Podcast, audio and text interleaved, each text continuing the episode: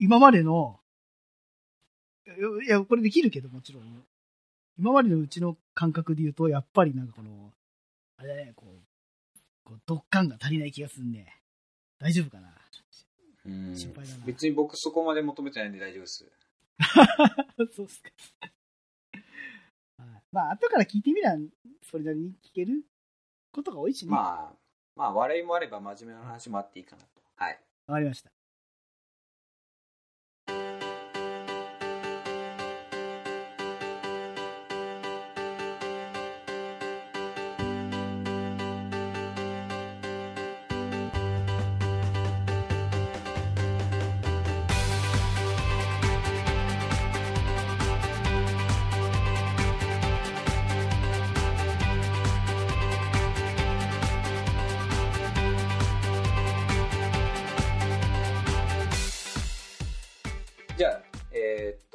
と、次は49回ですね。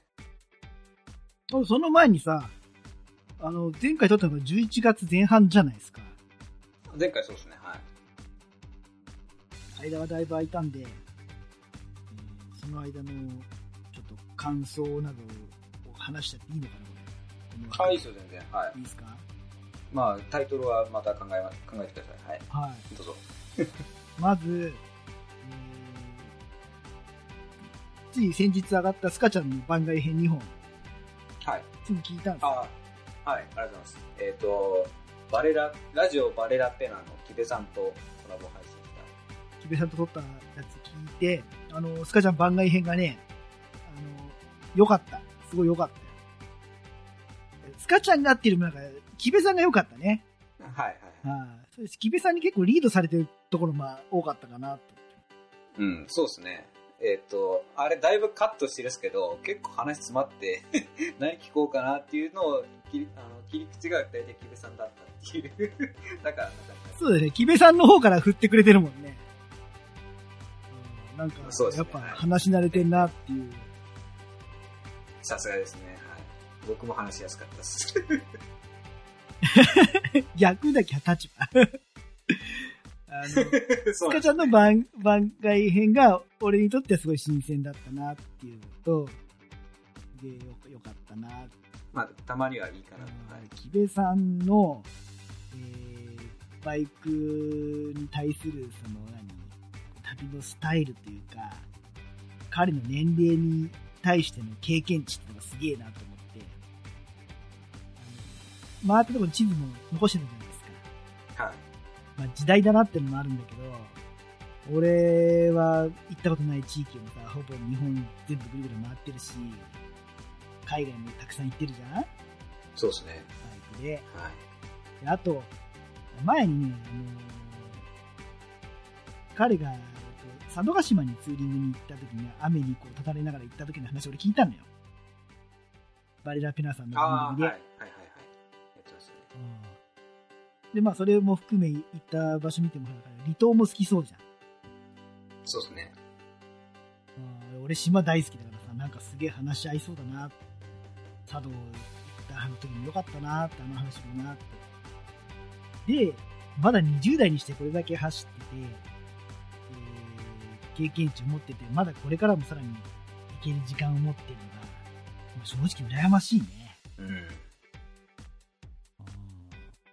あんまり、このメカニカルな部分、バイクのメカ的なものや走りにこだわらずに、純粋に旅っていうのが、結構だってね、お金も時間もさ、費やすはずだから、いいな、あれだけ回ってんだからきっといろんな話っていうかさ、ネタを、出先で起きたこととか、出先で会った人の話とかを持ってんだろうから、これを聞いたら楽しそうだなっていうのがね、うハプニング含めさ、っていうのをなんか想像しながら聞いてすごい楽しかったです。相方の女性がブラジルにいるっていうのを、番外編聞いて知ってぶっ飛びました。あえっと、メキシコですね。メキシコか。はい。えっ、と、メインパーソナリティのワンダさんが、はい、メキシコに今住んでいらっしゃると。はい。っていうかさ、俺とスカちゃんのようなこういう環境でさえ多分収録してるわけでしょ？そうですね、おそらく。はい。スカイプだっておっしゃってた気がします。地球の裏側とやって、時差的なものないのかな時差ってか、タイムラグ？あすごいよね。ー。あーラグどうなんですかね。時差はだって1日近くあるはずですもんね。一日で、まあまあ、反反対側だからね。だから、あの、一日したら戻っちゃうけど、まあ半日か。半日とか、まあ12時間あのー、なんちゅうか、編集編集で多分時差、時差っていうかタイムラグ埋めてるのかななんて思いながら、すごいなって、時代だなっていうのをちょっとびっくりした。で、なんか、ところどころスカちゃんをリードする彼の話っぷりを聞いてたら、まあ、なん何か、俺に何かあってもなんとなく、この、似たような番組、バイクと旅の話のをする番組だったら続けられそうだなっていうところがあって、なんかあの人なんとか引っ張ってくればさ、できそうじゃん。なんとか言って待ってくれって。ひどい言い方です。そういった意味で、なんか、羨ましさ、彼の経験や若さの羨ましさや、なんかと、その、あこんな若い子がいるんだなっていう安心感というかさ、こう感じました。多分あの人は旅に見られてるから、結婚するまではずっとブラブラし続けると思うんだよ。これからもいろんなとこね、行って面白い話聞けるのかななんていうのがさ、ちょっとこれ、初めてじゃないかもしれないけど、ちゃんとね、番外編として撮った中で、えーとっても面白かったです。あ、ありがとうございます。もっと欲しいです。じゃあ今度ルイ、ルイさんとまたね、キブさんで話したら、こうそっちの旅のまたね、なんかコアな話がああ、聞いてみたいな。もしかしたら聞けるかも。ちょっとまた、なんか話す機会があったら、声かけてみてください。旅先の話を、いろいろネタ持ってると思うんで、それ、もらえないですか？もっと来い、もっと来いって。そういうインタビュー的な、もしくは、ね、旅語り的な話、取って、取らせてもらえたら嬉しいです。ちなみに今その持ち上がった、はい、そのメキシコの、えーワンダさんとは、前回の2019の主な出来事の中で、えー弾丸で愛媛ツアーに行った時に、実はお会いしてきたんですよ。え、愛媛に来たの？ワンダさんが、そうですね、まあ、お正月、まあ、帰国されて、愛媛にも来られた、来られるということで、もともと、えー、野毛ラジオのギノさんと、なんかお会いしたいっていうのを、えー、ギノさんから、えー教えてもらって、愛媛に来るという話があって、え、え地元はどちらの方なんですか？地元は僕と同じ新潟の方です。えメキシコから帰国して、新潟じゃなくて愛媛行っちゃうんだ。はい。まず。すげえな。でもその前に本当は、本当はなんか東京でイベントもあって、なんかその前日ぐらいになんかイベントあったらしいんですが、なんか、の不良で、こうちょっと飛行機乗れ、飛ばなくて、ちょっと次の日の便になってしまって、で、そっちの東京のイベントは行けなかったんですが、愛媛の方には無事来られたということで、はい、お会いしてきました。はい。同じ新潟、同郷新潟なのに、新潟じゃなくて愛媛で会うっていう。メキシコって聞いてなんかイメージ湧く？うん、もうタコスしか思いつかないですね。そうだよね。あと、尖ったあの、尖ったあの、ねギザギザの模様が入った帽子と、タバスコ、サボテン？はい。あ、そうですね。タバスコそうですね。はい。ええな。まあまあ、でもそんなメキシコの話もあの、バレラペナさんの、あ、すいません。ラジオラ、バレラペナさんの、あの、方を聞いていただければ、いろんな話が聞けると思うんで、はい。ぜひぜひ。どういうつながりなんだろうね。そしてどうしてメそのメキシコとの間でやることになったのかすごいな。変な話だって地球の裏側でもできんだもんね。そうですね。まあ、もう地球上だったらもうどこでもできるってことですね。だから。いいよ、スカちゃんのアルゼンチンに行ってもやるよ。うん、アルゼンチンは予定はないですけど、まあこれ全然あの、バイクとかポッドキャスト関係ないですけど、あの、僕の地元の友達が、あと2週間ぐらいでシンガポールに武者修行に、武者修行に行くらしい。あー、あれだ。同窓会には行けませんってやつだ。同窓会には行けませんってやつですね。ままず同窓会すらやってませんけど、なんか、まあ彼料理人なんですけど、ちょっと、そっちの方で修行してくるって、アジア料理の。アジアジアが、アジア料理が人気だから、ちょっと行ってくるわって、いきなり年末会った時にまあ彼がちょっと向こうで落ち着いたら会いに行こうかなとは思ってます。まあ、シンガポールですね。はいいや、でも、パクチーが苦手だなあー、僕そんなに嫌いじゃないですね。これ全然もうバイク系と関係なくなっちゃってくるいいか。だってあの、ほら、あのーなんか、何、ちっちゃいカメムシみたいな匂いする気がしちゃってさ、パクチーがさ。あー、一瞬しますね。わかります。でも、あれなんですよ。その食べ、食べきった後の、口の中の爽快感が僕は、あの、快感です。そっか。まあ、平気な人は全然平気でね、大好物だしね。俺、あの、パクチー抜いてくれれば大丈だから僕もそんな大量には食べれないですけど、少量だったら全然あの、入ってていいです。夫。パクチーだってセリが入ってるったらいい僕でもあれですね、セロリとか春菊が苦手です。あ、ほんと。あ、りょそれ両方大丈夫だ。どっちもダメです。あパクチーじゃなくてセロリから春菊入れてもらえれば大丈夫です。合わないですね。わかりました。え、この、第2話は何？テーマ何だったの？49回は、その僕の年末の話だったんですね。まあ、ワンダさんにあお会いできたっていうのは、多分これかなり貴重じゃないかなと。あの、今だからずっとメキシコに住んでらっしゃる方が、その帰国して。メキシカンガールが。結構やっぱお話、いろいろ聞いたんですけど、やっぱ日本のこう、アニメ文化が、すごい浸透してるらしいですね。どの時代のアニメ文化なんだろうね。結構今の、今の最新に追いついてきてるらしいですよ。それも時代だね。だと思います。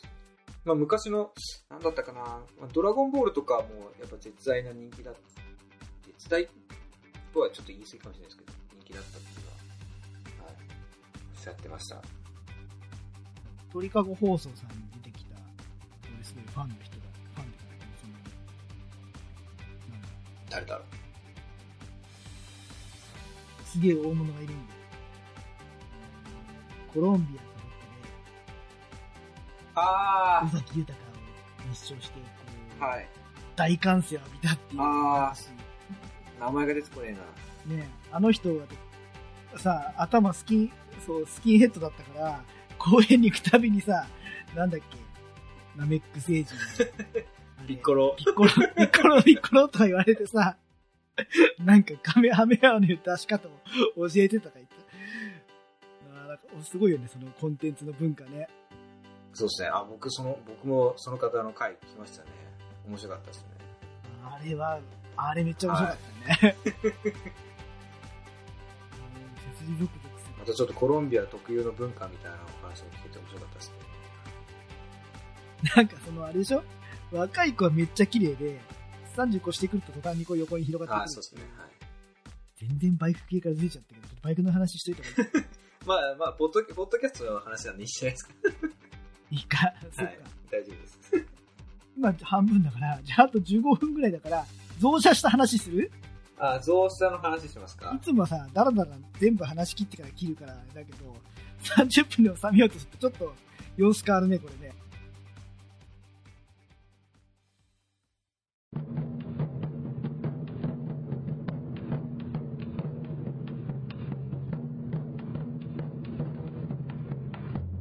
こんにちは。釣りラジオプロフェッショナルの隊長です。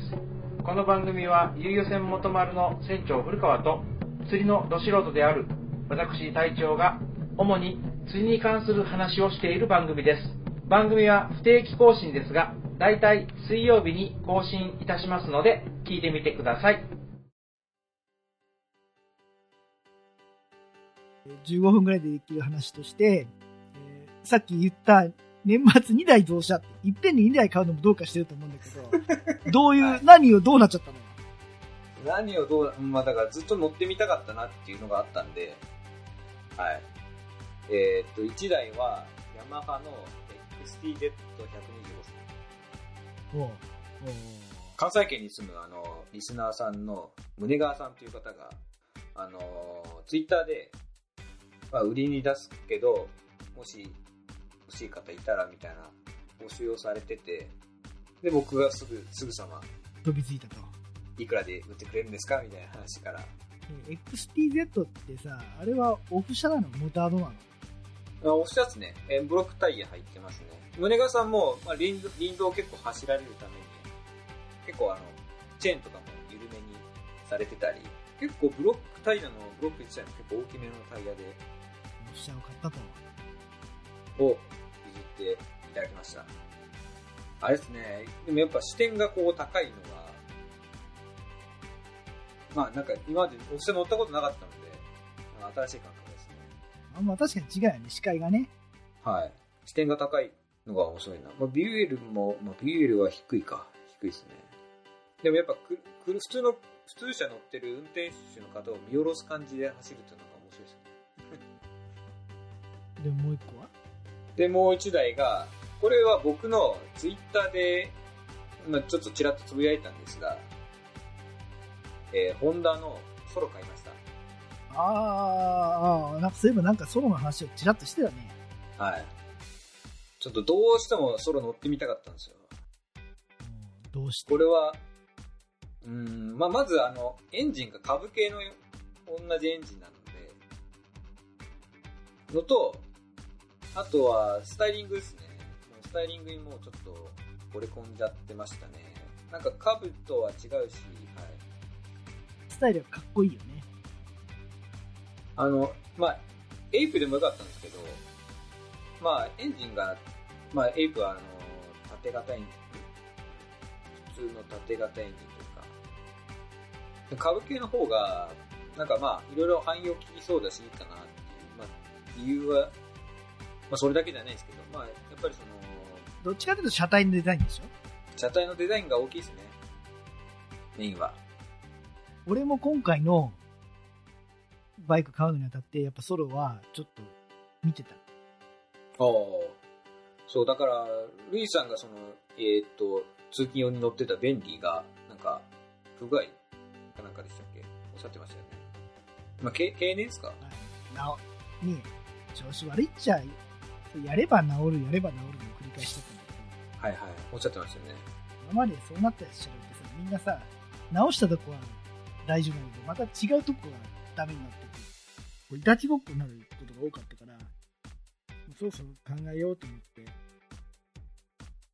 で、ソロも検討してたんだけど、俺は通勤用だからさ、まあ、ソロ、ま、まあ、スタイルかっこいいけど、全く荷物とか、もう、ね、どうしようもないしなと思ってさ、だから、ソロは諦めて、俺は、株買いました。株買ったんですか？ああ。ついに株主になってしまう。大株ですね。人生初の株ライド。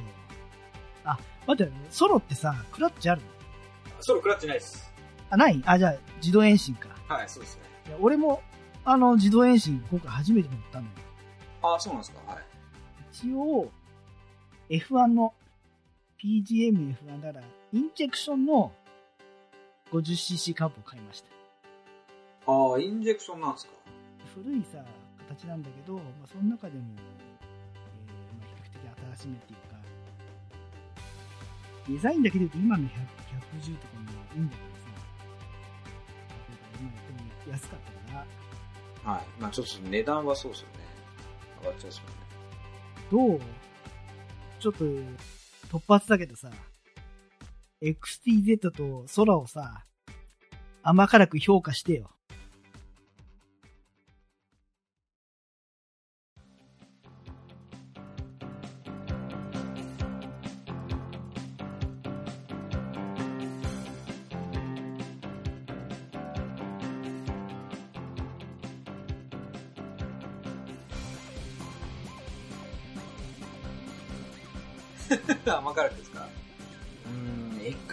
XT8 は、なんだろうな。まあ、やっぱ125なんで、街乗りには、あの、全然、普通に走れるですね。まあ、ちょっとその、宗川さんの乗り味に、こう、あの、チューンされているので、まだ何とも言えないところはあるんですが、なんかギア、ギアレシオをローギア度にしてあるそうですね、あの、スプロケットとか多分おそらく変えられてたはずなんで、でもかといって、なんだろうな、すごいローギア、まあ例えば僕、あの、北海道ツーリングで書いたセロみたいに、すごい二足発進毎回するかっていうと、そこまでローギアじゃないので、全然一足からのスタートでちょうどいいぐらいなんで、あの、あれですよ、宗川さんのご自宅から、僕の鳥取の自宅まで300キロぐらい走ったんですが、結構あるな。はい。しかも、まあ、ほぼ、んほぼ丸一日か、丸一日かけて走ったんですが、まあ、まず気温が寒すぎて、もう、なんか、乗り味うんぬんとか言ってる場合じゃなかったですね。まあ、なんか前もどっかで言ってる気がするけど。とにかくたどり着くっていうね。まあまあ、さっき言ったように、やっぱ視点が高いので、なんかこう、あれですね、僕はあの、オフヘルだけ、あの、知人から譲ってもらって持ってたので、まあ、オフヘルで、オフヘルの、しかもあの、ゴーグルするタイプなんで、ゴーグルするタイプだとやっぱりちょっと視界があんまり良くないか、良くない。真横が見えないよね。そうですね、はい。あの、普通のバイクのヘルメットと違って、やっぱりちょっと視界が、えー前、前が前寄りになってしまうんですが、視点が高いことによる、こう、なんか速度感があんまり、それこそ今日ビューエル乗って、あれ？まだろ、まだこれしか出てないの？ぐらいな感じでしたね。逆にビューエルか、ビューエル乗ってる方が視点が低いから、なんか体感速度がビューエルの方が速く感じたんですけど、実は全然出してなかったみたいなことがあります。でもさ、俺のさ、オフヘルあるあるでさ、オフ系のヘルメットって全般的にその通気性が良くしてあるからさ、要は、低速で激しく体を使って汗かいたりした時のために、排気、通気、吸気排気を良くしてあるからさ、結構首の後ろとかさ、後頭部とかさ、後頭部っていうかなんか首の左右とか耳の後ろとかさ、冷えない？ああ、僕だからあれですね、えーっと、胸川三択から出てすぐに、港南寄って、あの、なんだ、フード買いました。なんかさ、やっぱ、ちょっとさ、冬使うと寒いよね。オフシャルヘルメットって。はい。あの、口元も結構あの、ジェットヘルメットみたいな感じで、結構風が入ってきて寒かったですね。顎を長めに、え、あれ息苦しくならないようにね、空間取ってあるしね。そうですね、はい。いや、結構す、あオフヘル寒いなっていうのがありましたね、確かに。ちょっと、XT8 の軽口1個思い出したんで言っていいですか ?XT8 の、は、はウィンカー左なんですけど、あの、ホーンのスイッチが、なんかまあ、近いのと、ホーンのそのスイッチがちょっと出っ張ってるせいで、僕しょっちゅう当たっちゃうんですよね。じゃあ、ピッピピッピなっちゃうんだ。そう、ピッピななっちゃって、信号待ち停車して、と後からウィンカー出した時に、前の車煽っちゃってるみたいになっちゃって申し訳ないな。信号赤なのに前の車ちょっと動いちゃったりして、あ、申し訳ないなって思って。はいソロで煽ると。あ、そうじゃない、X で言うとですね。ああ、ゲ XZ か。そんなのがありました。今思い出したんです。草薙くんのホラー街ぐらいピーピーすげえな。はい、XZ はそんなところがありました。えーじゃあ、ソロは？ソロはですね、ソロは、XTZ からまたソロに乗り換えたら、逆にソロもやっぱりちょっと視点が低くなるので、と、まあ、もともと 50cc なんでそんなに速度も出ないんですが、なんか、なんだろうな、うん、言葉に表しづらいけど、どっちかというと街乗りはソロの方がやっぱ面白いですね。うん、言葉にするの難しいですね。何？辛口と甘口で言うとどどうなのよ？ソロ辛いところは。あソロの辛いところ？うんなんだろうな。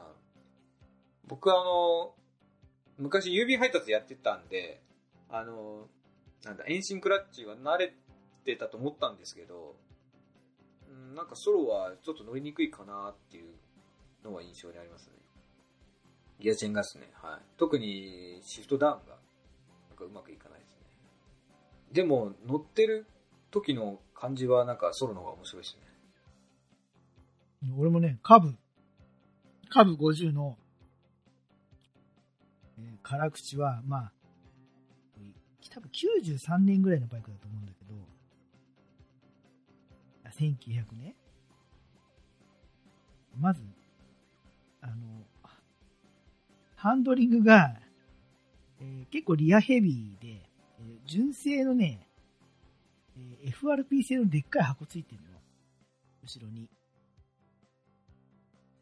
えーまあ、それの重さもあるのかもしれないし、リア、まあ、3万7000キロ走ってから、リアサスのヘタリもあるのかもしれないけど、結構ひょこひょことね、フロント周りが軽い感じで、これ乗って、乗るまで気にならなかった、意識しなかったけど、やっぱり便利の方が、小さいながらもちゃんとオートバイしてるなと思った。うーん。多分フレームの強度も、あとは普通にテレスコピックフォークなのもあると思うけど、便利の方がちゃんとフロントに荷重がかかって、あの、小さいながらもオートバイのハンドリングしてるなと思って、逆逆な意味で便利ちょっと見直したんだけどさ。なんかハンドリングが落ち着かないなっていうのが、これもっと株すごいのかなって。やっぱね、世界で一番売れたバイクだしさ、実用車だし、空荷の箱がついてたぐらいでリアヘビーとかねえだろうと思ったんだけど、これはまあ新車じゃないから、俺のバイクのコンディションの問題もあるかもしれないけど、ハンドリングは良くねえなっていうのと、あとね、とにかくね、坂登んない。50、ベンリーの90は坂ガンガン登るのよ。だけどね、坂登んないね。ギアダウンしても登んないっていうかまあ、ああ、こう、そうか、50フォースタかっていう感じで。ああ。それこそあれですかね。水曜どうでしょうの大泉さんの気持ちがわかる感じ。超わかるわかる。70cc とか 90cc のわずかな差、でかいなって思った。あと、レッグガードの幅が狭くって、ベンリーのレッグガードは普通にしてれば膝の前全部完全に覆うのよ。おー、はい。カブは思いのほか狭いから、こう、何？お姉様のようにね、さ膝を内股系っていうかこう、内側に閉じないと、レッグガードの中に膝が収まらないんだなっていうのが、もうちょっと幅広くてもいいのにって。風防効果があんまりないってことですね。うん、半分出ちゃう。まっすぐにすると。ちょっと幅広レッグガードとか売ってんのかもしれないけどさ。あと、ウインカーが、まあ、カブほら昔から右手で全部できるようにさ、はいはい。そうですね。右側にウインカーあんだよ。それはいいんだけど、俺よくウインカー消し忘れる系の人なの。はい。で、その時に、ウインカーが今、右に出てるのか左に出てるのか気にせずに、プッシュキャンセルで消せると嬉しいなと思った。ああ、なるほど。スライドしないと消せないタイプなんですね。そう、普通にスライドタイプだから、だかこのスライドで左右だったら、親指で触れた瞬間にイメージ湧くんだけど、スライドで上下だから、なんとなくちょっと、まだ慣れてなくてさ、俺右が上下スライドで、スライドから上下方向でいいからプッシュキャンセルできたら嬉しいなっていうのが辛口。慣れかもしんないけど。皆さんこんばんは。野木らひラジオの時間です。さてもさて、人間の人は合点のいかには元よりのこと、運の悪き者は風呂より遺伝として金、あーん、風呂より遺伝として金、あーん、その先が恥ずかしくて言えないわ。日本に35人しかいないっていう坂本龍馬知識普及大使の木野さん教えて。これは一体誰の手紙なの？最後にかしこって書いてあるということは、坂本かしこさん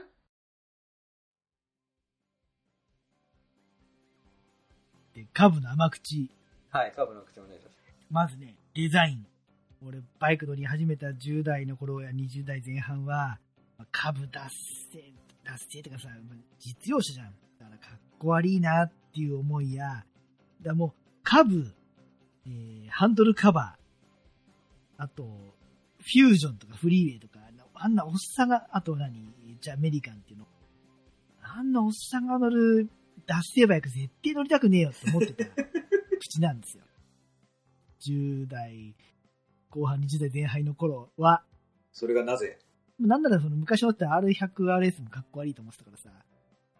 ただ年取ってしまったのもあり、今黒電話とかがデザインとして懐かしいのと同じで、もう昭和の頃のさ、あの時代のままの、インジェクションにはなったけど、俺が子供の頃から見てたのと変わらない株のさ、形。あだから本当あの、身近にあった緑の株が欲しくて緑探したんだけど、俺の手元に毎日触れるこのマシンが昭和の香りってのが、ちょっとなんかね、デザインが可愛くてしょうがない。なんか、もうその株にオールウェイズを見出してる感じですか？うん、いや、ほんとほんと。これ、これは本当俺の好みだけど、もう昭和感、丸出しのデザインが最高だね。あと、まずフロントフォークがさ、ないっていうかさ、フロント刺す株独特なんで変な、変なリンク式じゃん。僕あの構造までよくわかってないんですけど、妙なガーターフォークみたいな感じっていうか、フォークじゃないのよ。便利普通の便利と違って。だから、ブレーキかけると、フロント上がる感じ？ひょこって。うーん、なんか、フロント上がるって聞くとなんか、なんだっけ、BMW のお家芸のなんだ？あの GS とかの。テレレバーでしょ。あれとも全然全然違う。もっと極端に上がるっていうかさ。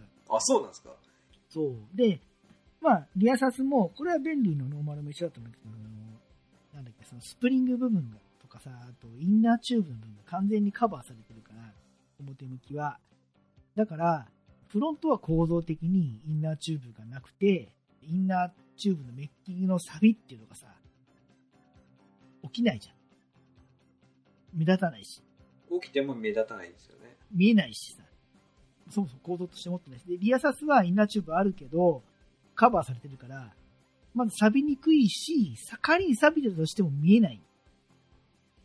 だから実用者として、雨に打たれて、錆が出始めても、目立たない。その作り、すごいな。合理的だなと思って。便利に比べて設計が新しいこととかもあるのか、3万7000キロ走ってても指導性が異常にいい。まあこれ、インジェクションもあるのかもしれないけど、50だからキックも軽いしさ、なんかもう蹴った瞬間かかってるっていうか、もうスイッチみたい。調子がいいからなのか、50cc だからなのかわかんないけど、げえ快適。便利もキック一発なんだけど、同じキック一発でも違うんだよね。あ、便利と違うんですか違う違う。まあ、排気量のまあ、排気量が、はい。うんなのかな。まあ、調子の面もあると思うんだけど、セッティングとか。あとね、えーちょうど 50cc のエンジンの性能やギアレシオにいい感じなのかもしれないけど、あの、30キロから35キロぐらいで走った時に、すっごい気持ちいいの、エンジン音、排気音が。えー振動、鼓動、排気音がトトトトトトっていうのが、あ、排気抜けすぎてなくて、もうちょっと抜けた方がパワー出て回るんだろうけど、でもまあ、この辺が効率いいとこなんだろうなっていう気持ちよさ。40キロ以上出るんだけど、そうするとちょっとうなっちゃって、うるさいんだけど、まあ30、35キロで走ると気持ちよくて、せかされないね、気持ちが。